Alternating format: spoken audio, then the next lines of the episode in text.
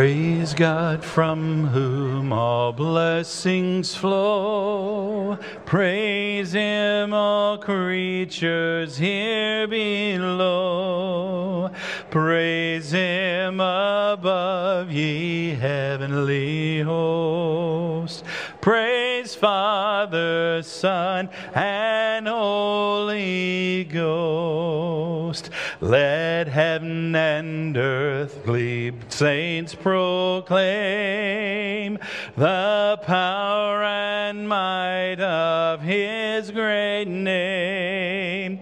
Let us exalt on bended knee.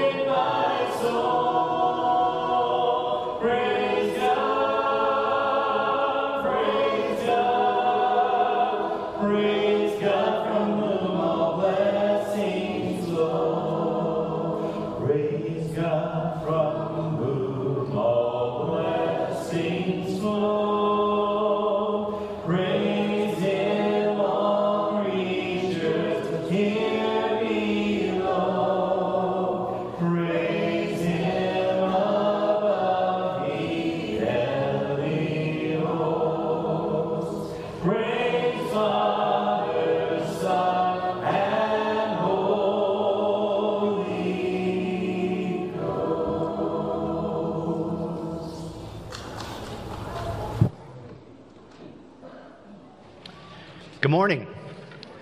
Welcome to Prestoncrest. I hope all of y'all had a wonderful Thanksgiving day and uh, time with family and friends. We are honored that you're present here, and we're thankful you're here to worship our God and Father today on a, such a beautiful day. This is an incredible church family who has a passion for God and compassion for people. If you are visiting with us, we're particularly glad that you're here, and we would hope that you'll give us a chance to meet you following services. As we do each week, we'd ask our members to text the word check in to 469 476 5331, and it lets us know who all has joined us. Plus, it'll provide you with a lot of information about what's going on in this church. And during December, there's going to be a lot of things going on, and that'll be discussed a little bit later and throughout the month. Next Sunday, December 5th, we'll be offering our PC 101, which is our quarterly class or workshop designed specifically for those who are interested in becoming members here at Prestoncrest. It'll provide a little bit about our church history, um, meet some of our leadership, and gain an understanding of the vision and the mi- mission we have here at Prestoncrest. So if you're considering placing membership, please join us next Sunday over in the fellowship hall at 945 and learn a little bit more about Prestoncrest. Also, next Sunday night is our annual Christmas uh, children's program, and it's called Super Christmas. So, all of y'all, please return next next Sunday, December 5th. It's going to have all ages of children from two and a half up to sixth grade. Now, as we enter this morning into our worship, let's reflect on these words from 1 Chronicles 29 13. It says, Now, our God, we give you thanks and praise your glorious name. Will you pray with me? Father, this morning we're so thankful. We are truly thankful for the tremendous blessings you give us, Father. Father, you are the creator, you are the provider, and the one true God over all things. We thank you for your love, your mercy, and your grace, and we rejoice in knowing that you are our God and that you have provided us with the hope of salvation. Father, I want to thank you for this community of believers who worship here and serve at Prestoncrest. We thank you for their commitment to following your teachings and the encouragement, support, and love they show each other and in our community. Father, we trust and rely on you. This morning, we ask you to heal those who are struggling with serious health issues, suffering from loss of jobs, those who are isolated, as well as those who are grieving from recent loss. May we lean heavily into you in trying times, Father, and turn our anxieties and fears into deeper faith. Now, Father, I pray that you will bless this worship as we respond, showing our deep gratitude for what you have done and what you will do in our lives. We thank you for Jesus, and it is his holy name that we offer this prayer. Amen. Amen. Thanks, Stephen. Oh, come, let us adore. Oh, come,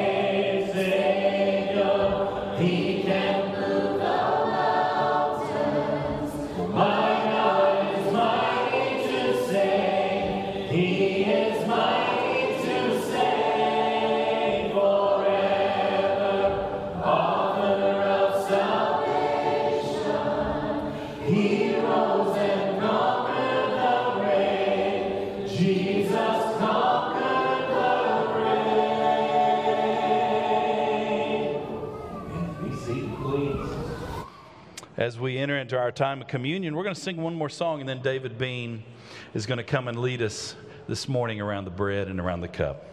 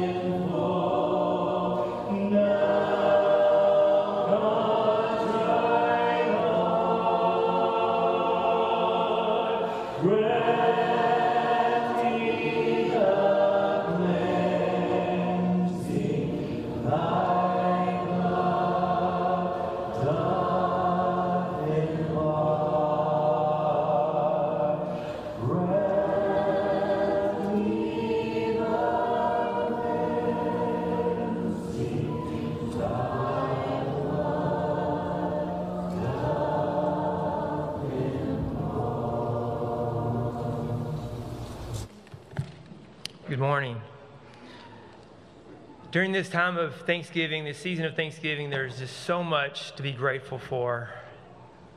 The greatest of these, though, is, is our salvation in Jesus Christ, our relationship that we have with Him. It's why we, it's why we come here this morning. It's why we're here where we're focused here this morning.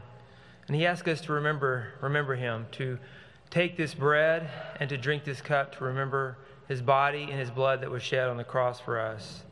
And as we do this, it is always with, with some bit of mixed emotions uh, that I feel, and I know that you feel too as well. Uh, we have the, the greatest blessing is our salvation in Jesus Christ, our relationship with Him, our access to Him on a daily basis. But we also have uh, the greatest sacrifice. We have God's one and only Son who suffered on the cross for our sin. He suffered a Roman crucifixion, a, a prolonged, prolonged death with a lot of pain, uh, a lot of agony, a, a lot of blood was shed for us because he loved us. And so, and so we remember him this morning. I want to read from John chapter 10, starting in verse 14. This verse stands out to me. It stood out to me the last couple of weeks. It's, uh, I am the good shepherd. I know my own sheep, and they know me. Just as my Father knows me, and I know the Father, so I sacrifice my life for the sheep. I have other sheep too that are not in this sheepfold. I must bring them also. They will listen to my voice, and there will be one flock with one shepherd. The Father loves me because I sacrifice my life, so I take it, so I may take it back again. No one can take my life from me. I sacrifice it voluntarily. For I have the authority to lay it down when I want to, and also to take it up again. For this is what my Father has commanded. So let us pray now as we remember him and as we honor him and what he did for us. Jesus, we lift you up to the highest place this morning. You are superior. You are our great high priest. You are our king. You are our good shepherd. We kneel before you this morning and we just thank you. Thank you so much for, for sacrificing your life for us, for being the perfect sacrifice, for living on this earth, being tempted in every way and being perfect, never giving into temptation, never sinning. Father, we just we thank you so much for this salvation, and we just continue to lift you up.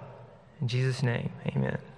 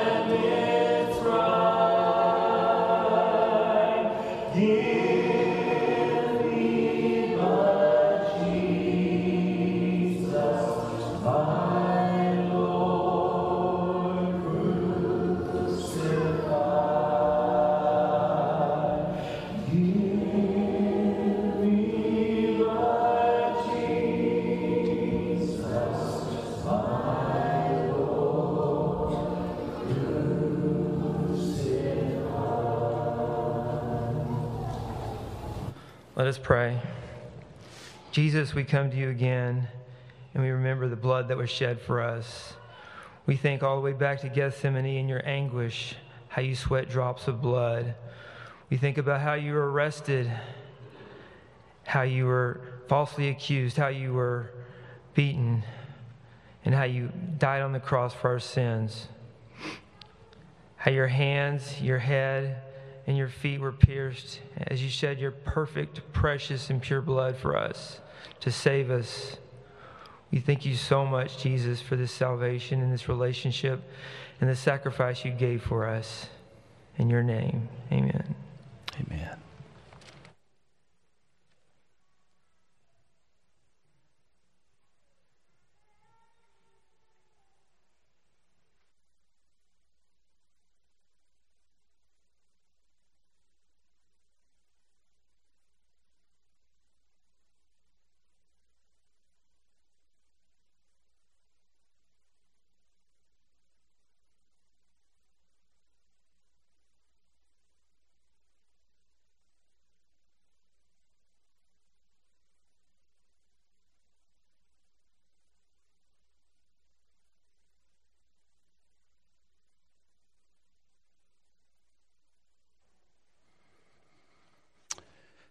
Well, there's a couple of ways that you can give this morning, church.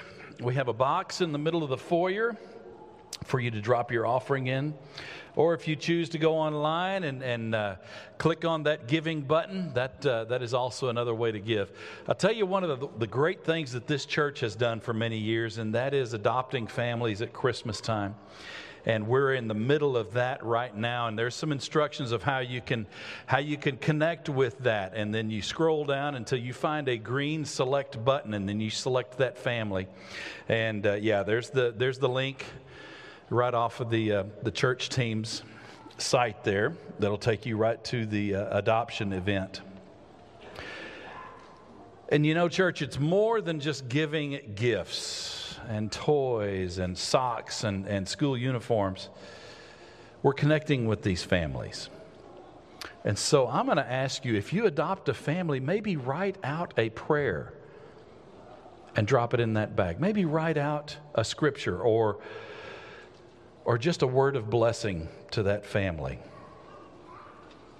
And, and just let them know that we, we're, we're praying for them and we're thinking of them. Yes, it is about gifts, and that's, that's, the, that's the great thing that this church has been doing for so many years. But I tell you what, receiving a word from, of blessing or, or, or knowing that somebody's praying for you, that is a huge gift in and of itself.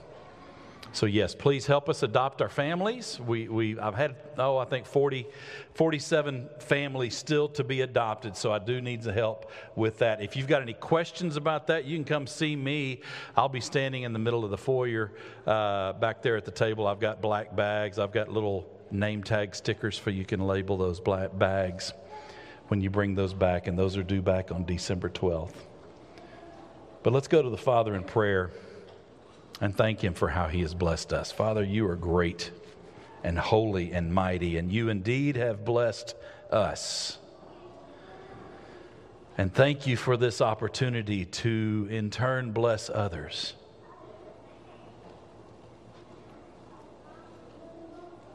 You are the God who gave and who gives. Thank you. Bless us now as we give and as we continue to give this week. Give us more opportunities to serve, Father. Give us more opportunities to, to share you, Jesus. It's in your name that we pray this morning. Amen.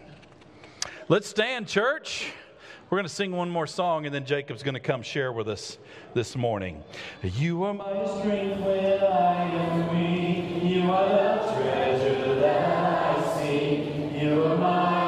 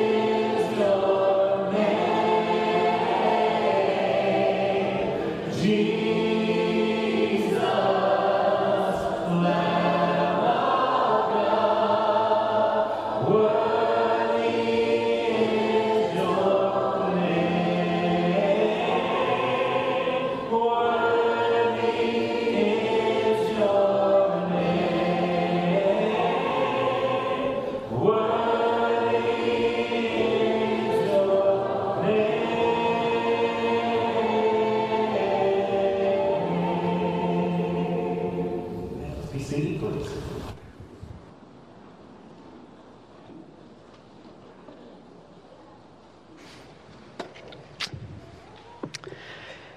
you ever had one of those conversations with someone that just didn't make a lot of sense? I love the story about a man who was going to his doctor for his annual checkup. His name was Tom.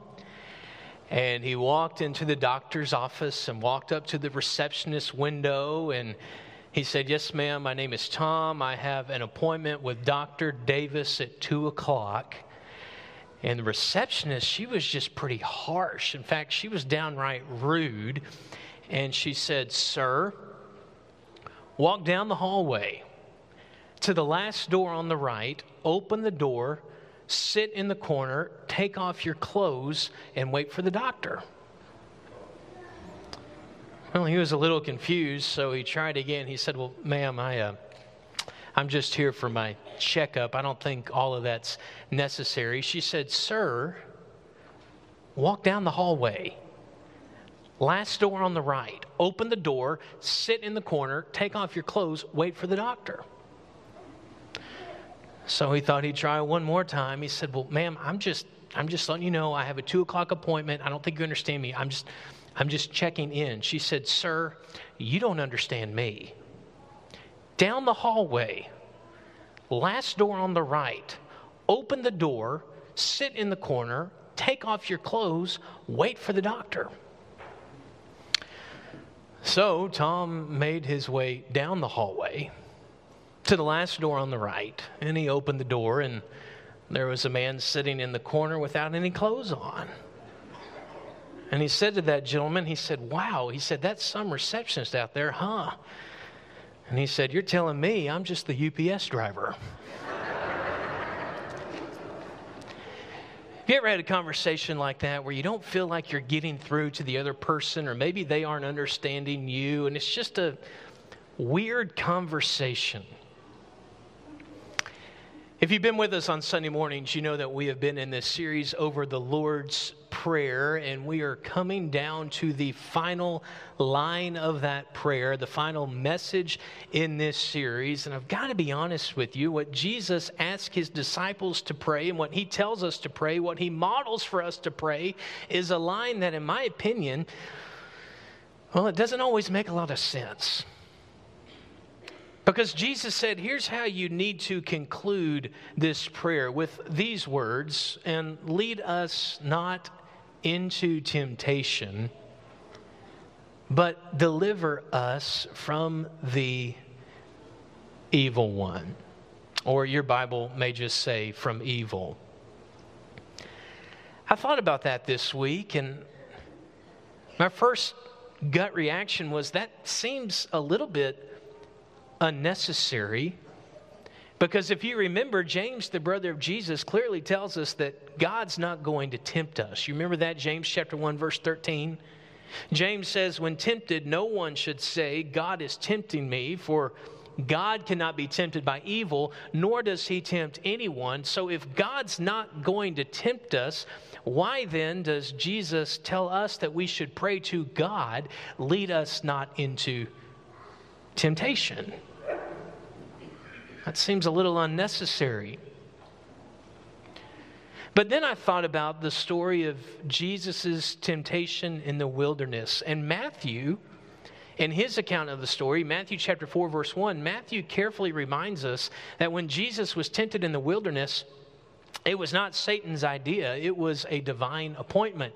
Matthew says Jesus was led by the Spirit into the desert to be tempted by the devil. In other words, God led his own son, Jesus, to be tempted. So if God led Jesus to be tempted, aren't we a little bit unworthy then to think that we should not pray, Lord, lead us not into temptation? One way to look at it is this is unnecessary. One way to look at it is well, that makes us kind of unworthy. So, what does this last line of the prayer really mean? Well, I sat down with a pen, and this is certainly not inspired. This is just Jacob's paraphrase of what Jesus could be saying, but I think this is at the heart of what Jesus is telling us to pray. Lord, we do not desire temptation, nobody does. And we obviously detest sin because sin separates us from God. But we also know that in this broken world, temptation will inevitably come. So, God, when it does, keep us faithful. Keep us faithful. And protect us from the mighty arm of Satan. I'm confident that if that's what Jesus is wanting us to pray, that when Jesus hears his disciples pray that prayer, God and Jesus both answer by saying, Well, sure, I can do that. And you should pray that prayer, but I think Jesus would also say, But while you're praying that prayer, you need to take the time to learn how I dealt with my temptation.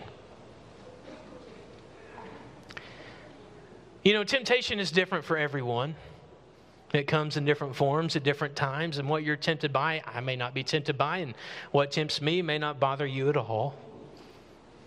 There was a little boy and his mom. They were in a small general store out in West Texas one Saturday afternoon, and the mom was doing some shopping for the house. And she was looking at several different items, and the boy was following her along. And all of a sudden, he smelled these hot, fresh chocolate chip cookies that the owner of the store had put right out at the front, right by the cash register. And so he snuck off, as all little boys do.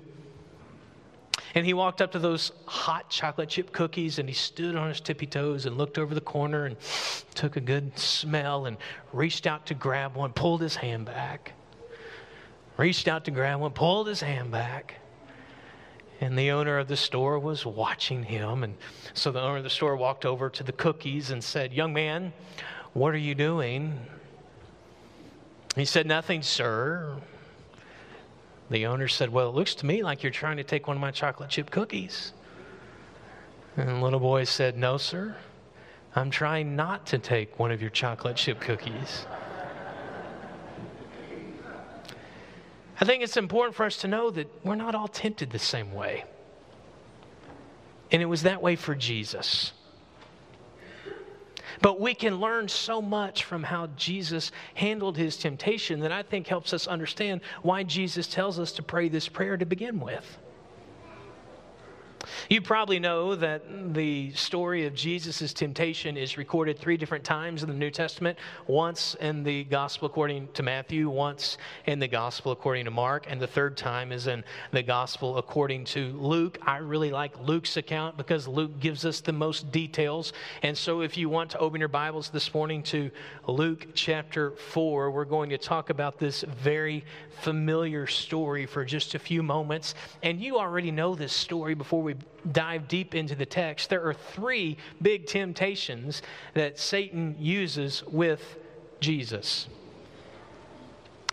The first one is what I'm calling this morning the do it yourself temptation. Luke tells us that Jesus and Satan they were perusing through the south and the east side of Jerusalem, out in the wilderness where John the Baptist had been preaching for all of these years. And Jesus is hungry and he is tired. And he has not eaten anything in 40 days. Can you imagine going 40 days without any food? I get hungry after 40 minutes, let alone 40 days. And Satan knows Jesus is hungry, and Jesus knows he's not going to get a meal anytime soon. And so Satan says to Jesus, If you are the Son of God, tell this stone to become bread.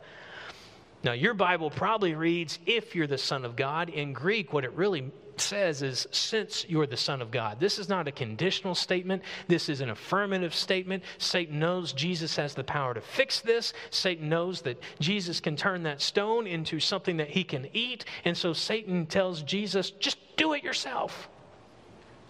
Look, there, no one else is out here. No one's going to cook you anything. And you're hungry and you're grumpy and you're tired. So just Fix the problem. Tell this stone to become bread. Whatever bread you want sourdough, pumpernickel, wheat, rye you pick. Just cook yourself something to eat. And you know what Jesus says Man does not live by bread alone In other words, Satan, you're talking about a physical problem. I'm having a spiritual conversation, and physical solutions will never cure a spiritual problem. So Satan moves on to the second temptation. Temptation number one doesn't work, so he tries temptation number two. Behind door number two is what we call the take the easy route temptation. Luke tells us that Satan leads Jesus to a high place, and we don't know if that's in spirit or in the flesh, but he shows Jesus all of the kingdoms of the world, and he says, I'm going to give it all to you. I'm going to give you their authority. I'm going to give you their splendor, for it has been given to me, and I can give it to anyone I want to. Now that's interesting. How did Satan have the authority to give to Jesus the kingdoms of the world? Satan's powerful, but Satan can't make you do anything. In church, Satan can never give you anything that's worth having. Do you remember when Jesus once called Satan the father of all lies? Here you go. Exhibit A Satan is lying through his proverbial teeth. He can't do this, he can't deliver on this. But Satan's trying to make it so easy for Jesus. He even says, All you have to do, you see all of that? You see all that, that wonderful kingdom?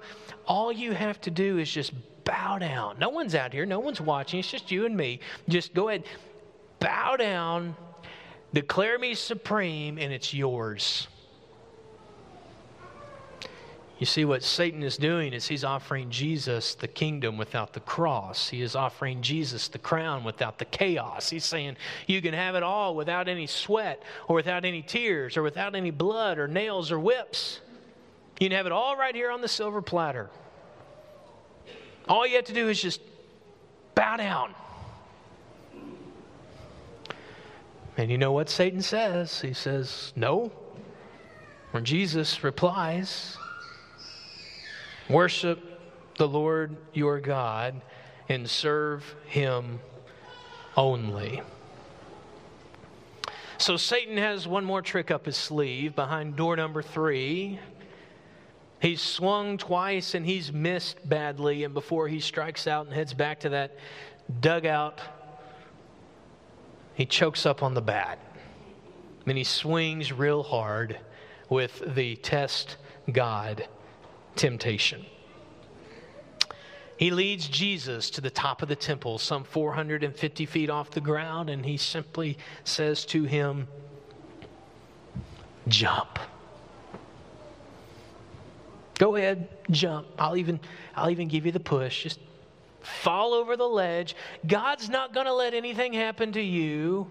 God has commanded his angels to lift you up with his own hands. So just jump and see what happens.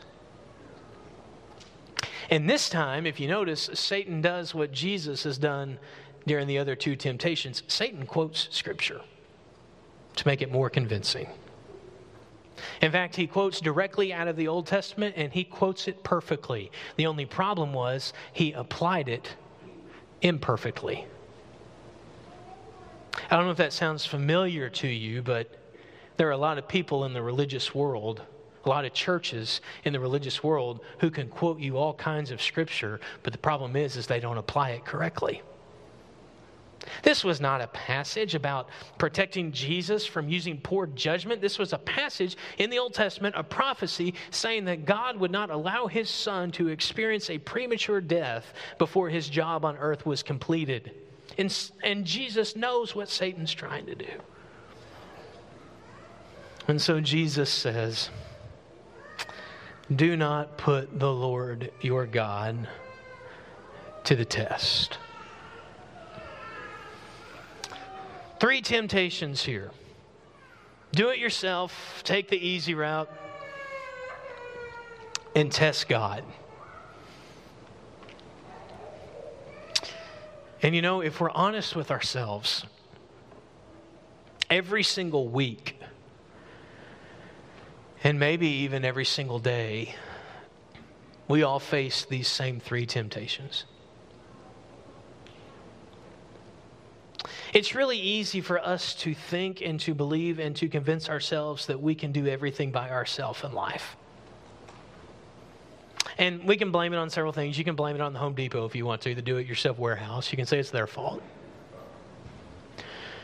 You can blame it on the American dream if you want to.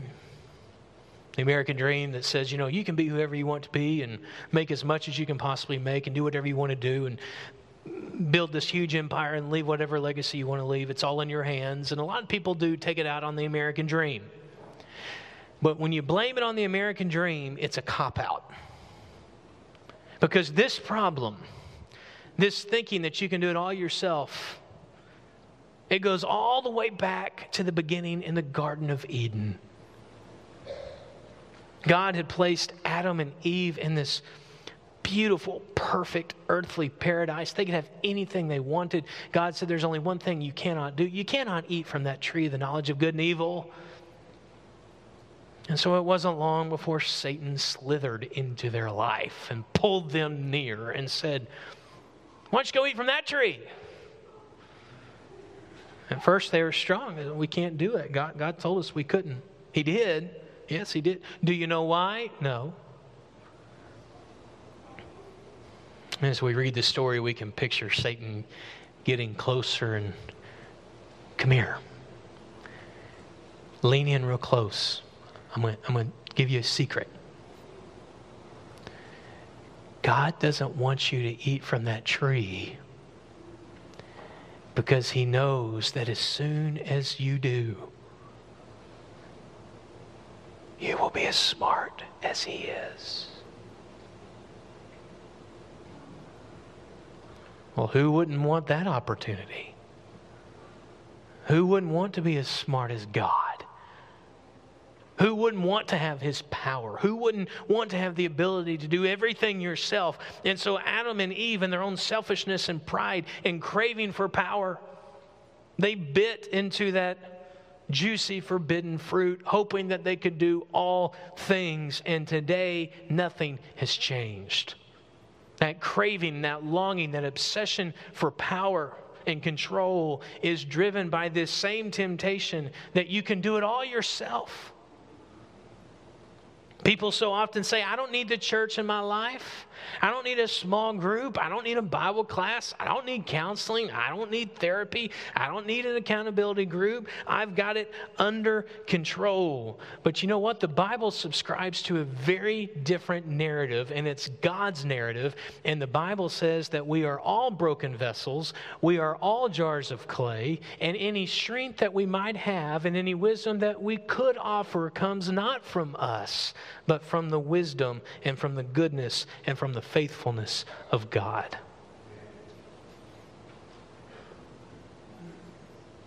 If we don't give into that one, maybe we give in to temptation number two, the take the easy route temptation. We really enjoy being comfortable Christians. Not having to put out too much effort or have too much skin in the game. We like to call ourselves Christians and wear the name tag and use that name when it profits us. But if it costs us too much, we so quickly walk away from our commitment.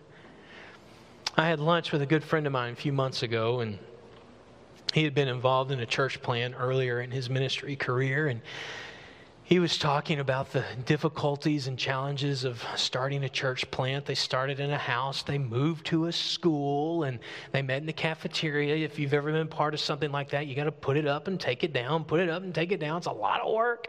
And he said, People would always tell us, We love what's going on here. We think this is great. And when you build a building, we'll stay.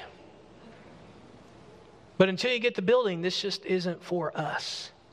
And he said, I learned that eventually I had to start telling people listen, I'm not trying to be rude, but don't bother. Because if you're not happy right now in this church in its beginning when everything's fresh and exciting and we have all these big dreams, you're not happy because we don't have a building, you're not going to be happy when we get a building. So don't bother. Go find someplace else. I know many of us, if not all of us, realize this morning that we have brothers and sisters in Christ all around the world who put their life on the line every week to be able to worship as we have done this morning, knowing if they got caught, it could cost them everything. But here in America, if it's a little bit too cold or a little bit rainy, or if it interferes with football or some other activity, we so quickly say, See you again next week. This week's not good for us. And when we live that way, we totally miss the message of the gospel. And we could not be further from the heart of God. Because the Bible uses words like sacrifice and commitment and submission and even death. And maybe it's that third temptation that you struggle with the most. I know I do. It's the test God temptation. because we think in our great wisdom we can actually negotiate with God Almighty. We can bargain with Him. We can say, God, if you do this for me, I'll do this for you. If you bless me in this way, I'll bless these people. But it's a two way street. Or sometimes what we do, if you've ever done this, I know I have, we decide what we're going to do and we make our plans and then we pray to God asking Him if that's His will after we've already made the plans. Have you ever done that? I love the story about a preacher and his wife. They were sitting in their living room one Saturday afternoon watching college football, and he gets a phone call from an elder at a church a couple counties away, and he knows who it is, so he steps away to his office, takes the phone call. They're on the phone for about 45 minutes. He comes back out into the living room. His wife is still sitting there in the rocking chair watching football. She said, Honey, who was that? He said, Well, it was an elder from that church, couple counties over, you know, much bigger church, a lot more people. She said, What do he want? Well, he wanted us to think about coming to work with them and be their new preacher, and it's going to be a lot more money and a lot more people, better opportunity. And she said, Well, what do you think? He said, Here's what I think. I think I'm going to sit in here in this living room and pray about this for an hour. And I want you to go up in the attic and get our suitcases and start packing our things. well, thanks for giving it a once over. You know, have you ever known anyone who was called to live on less? Or someone who said, God's calling me to a smaller paycheck or less benefits? No, it's always God's will for us to go to the place where there's more money or more opportunity or what's better for our family. And I'm not saying that's wrong.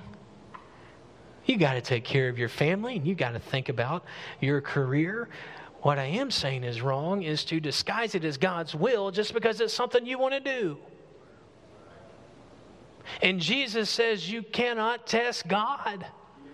You cannot make a decision without thinking it through just because you think God's always going to lift you up with the hands of his angels. That is a lie directly from Satan. God will let us crash and burn from the bad choices we make that are selfish and are not at all concerned with what he wants for our life. And maybe the worst situation is when someone is so distraught and they are so discouraged. And they're thinking about giving up altogether. And they say, I'm going to do this even though I know it's wrong, just to see what happens. Just to see if God really does care about me and my life.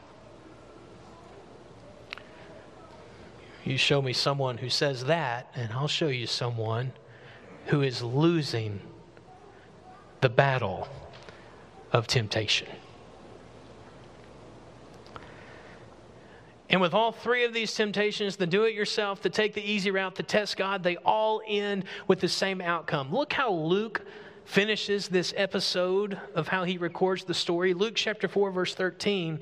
Luke tells us, go ahead and put up the next slide, please, that when the devil had finished all of this tempting, he left Jesus until an opportune time. Satan will always come back for more. Satan is never done. You may win today, but tomorrow he's going to be back. And we see it in a powerful way in Matthew chapter 16. Luke chapter 4 is the beginning of Jesus' ministry. Matthew chapter 16 is beginning the final lap, and they're at Caesarea Philippi, and Jesus tells his apostles, We're about to go to Jerusalem. And when we get there, they're going to kill me, they're going to torture me. And Peter speaks up, and Peter says, Lord, this will never happen to you. And you remember what Jesus says to Peter? He says, Get behind me, Satan. For what you are saying is not the things of God, but the things of men. Jesus was not calling Peter Satan. What Jesus was doing was saying, Satan is speaking through you in this moment. He has come back for an opportune time. I don't want to hear this because I don't want to go to the cross. And Satan is trying to tell me, don't do it. Don't do it. But this is the path that God has set out for my life. And if it happened to Jesus, the Son of God, you know what's going to happen to us. In fact, the famous female prime minister from England, Margaret Thatcher, once said to win a battle, you have to fight it more than once. It is a battle every single day. And we have to fight it battle after battle after battle because if we don't, church, we will lose the war. One of my favorite movies of all time was the movie A League of Their Own, which was filmed in the 1990s. Tom Hanks was one of the main characters with a few other prominent actors of the day. It's not a true story, but it tells of a true time in American history during World War II when the men went off to fight, and many of the women not only worked in the factories, but many of them played Major League Baseball to keep baseball alive here at home.